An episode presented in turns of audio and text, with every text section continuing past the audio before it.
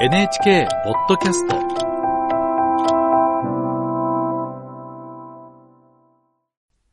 江戸川乱歩作人間椅子第3回。朗読は私井上二郎です。真っ暗で身動きもできない川張りの中の天地。それがまあどれほど怪しくも魅力ある世界でございましょう。そこでは人間というものが日頃目で見ているあの人間とは全然別な生き物と感じられます。彼らは声と鼻息と足音と絹ずれの音とそしていくつかの丸々とした弾力に富む肉塊に過ぎないのでございます。私は彼らの一人一人をその要望の代わりに肌触りによって識別することができます。ある者はデブデブと声太って腐った魚のような感触を与えます。それとは正反対にあるものはこちこちに痩せ干からびて骸骨のような感じがいたします。その他背骨の曲がり方、肩甲骨の開き具合、腕の長さ、太ももの太さ、あるいは尾低骨の長短など、それらのすべての点を総合してみますと、どんなに似通った背格好の人でもどこか違ったところがあります。人間というものは要望や指紋のほかにこうした体全体の感触によっても完全に識別することができるに違いありません。異性についても同じことが申されます。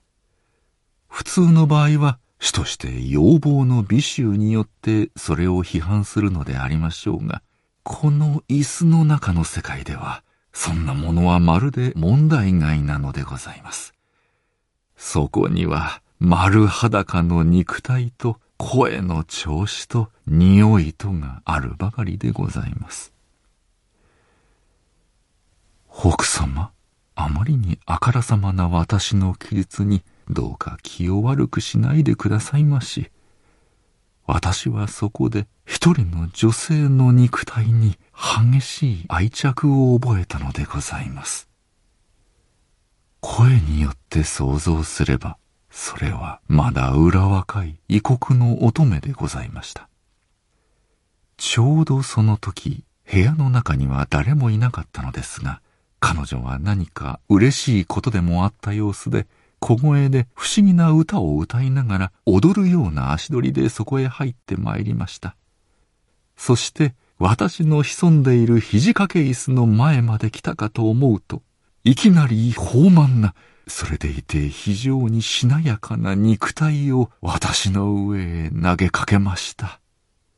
しかも彼女は何がおかしいのか、突然、あはあは笑い出し、手足をバタバタさせて網の中の魚のようにピチピチと跳ね回るのでございます。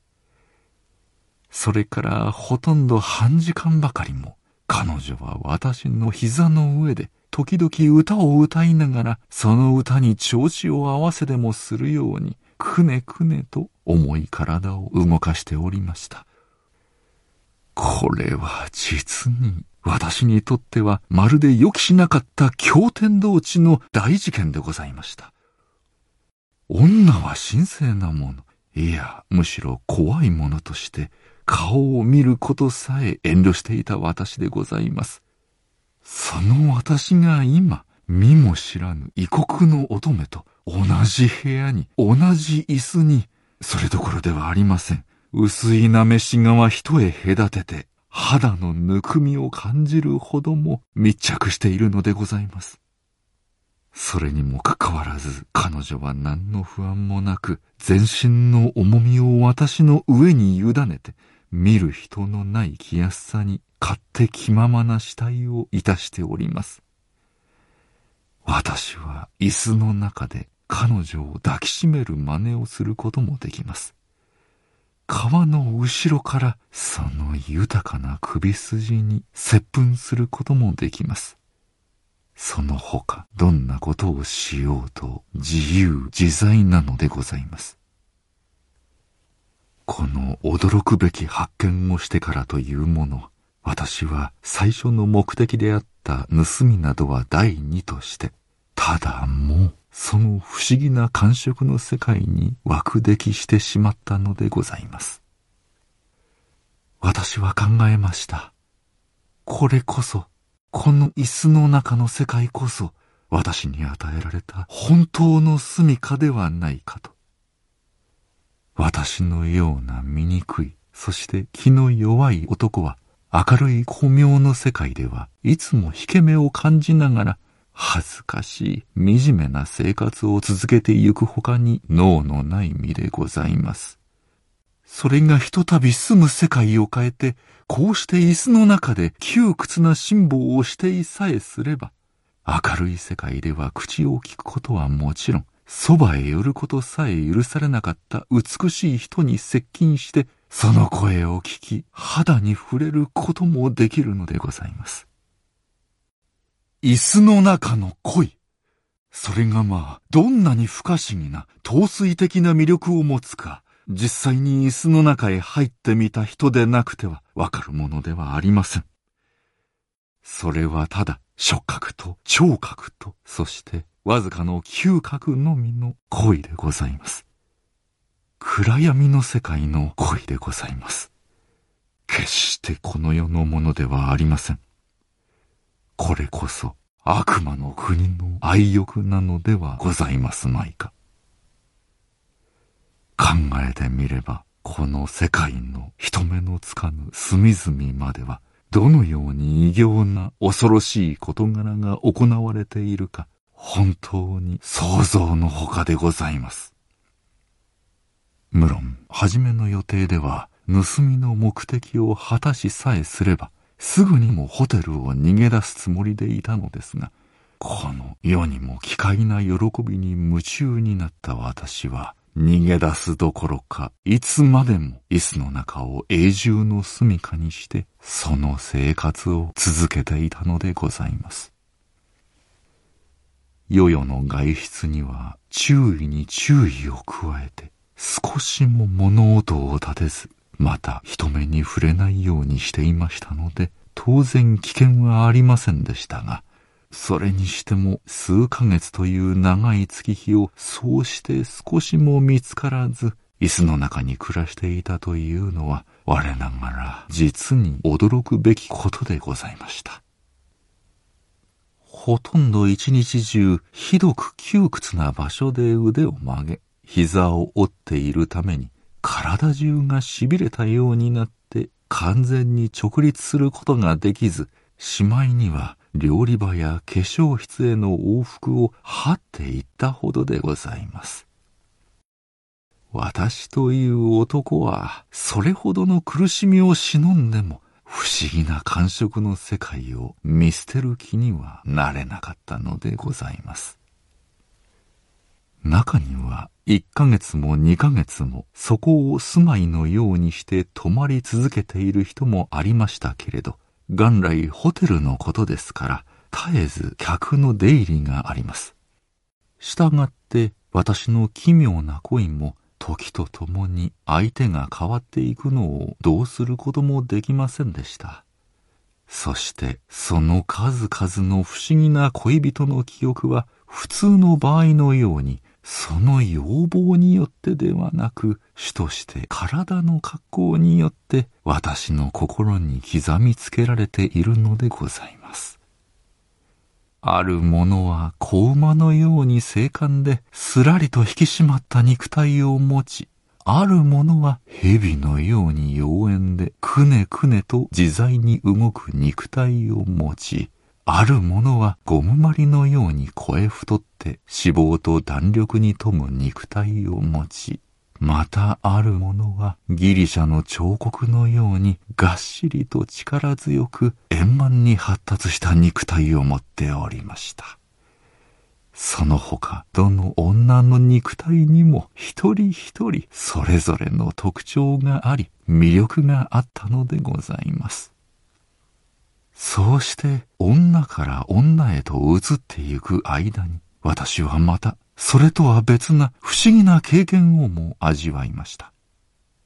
その一つは、ある時、欧州のある峡谷の大使が、その偉大な体躯を私の膝の上に乗せたことでございます。それは政治家としてよりも世界的な詩人として一層よく知られていた人ですが、それだけに私はその偉人の肌を知ったことがワクワクするほども誇らしく思われたのでございます。彼は私の上で二三人の同国人を相手に10分ばかり話をするとそのまま立ち去ってしまいました。無論何を言っていたのか私にはさっぱりわかりませんけれど、ジェスチャーをするたびにムクムクと動く常人よりも温かいと思われる肉体のくすぐるような感触が私に一種名状すべからざる刺激を与えたのでございます。その時私はふとこんなことを想像しました。もし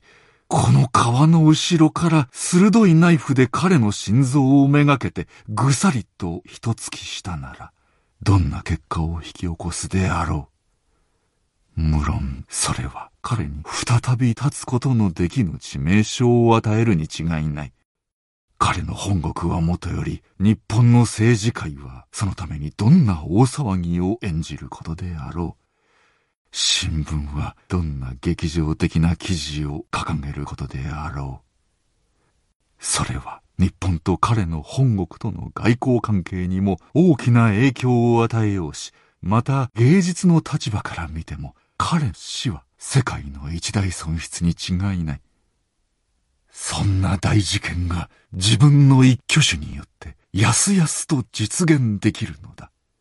それを思うと私は不思議な得意を感じないではいられませんでした。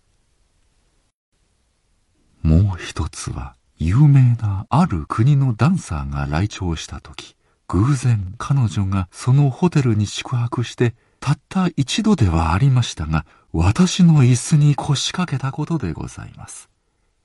その時も私は大使の場合と似た感銘を受けましたが、その上彼女は私にかつて経験したことのない理想的な肉体美の感触を与えてくれました。私はそのあまりの美しさに卑しい考えなどは起こす暇もなく、ただもう芸術品に対する時のような敬虔な気持ちで彼女を賛美したことでございます。その他私はまだいろいろと珍しい不思議なあるいは気味悪い数々の経験をいたしましたがそれらをここに採除することはこの手紙の目的ではありませんしそれにだいぶ長くもなりましたから急いで肝心の点にお話を進めることにいたしましょう。さて私がホテルへ参りましてから何ヶ月かの後、私の身の上に一つの変化が起こったのでございます。と言いますのは、ホテルの経営者が何かの都合で帰国することになり、後を居抜きのまま、ある日本人の会社に譲り渡したのであります。すると、日本人の会社は従来の贅沢な営業方針を改め、もっと一般向きの旅館として有利な経営を目論むことになりました。そのため不要になった調度などはある大きな家具商に委託して競売させたのでありますが、その競売目録のうちに私の椅子も加わっていたのでございます。私はそれを知ると一時はがっかりいたしました。そしてそれを機としてもう一度シャバへ立ち返り、新しい生活を始めようかと思ったほどでございます。江戸川乱歩作人間椅子第3回朗読は井上二郎でした。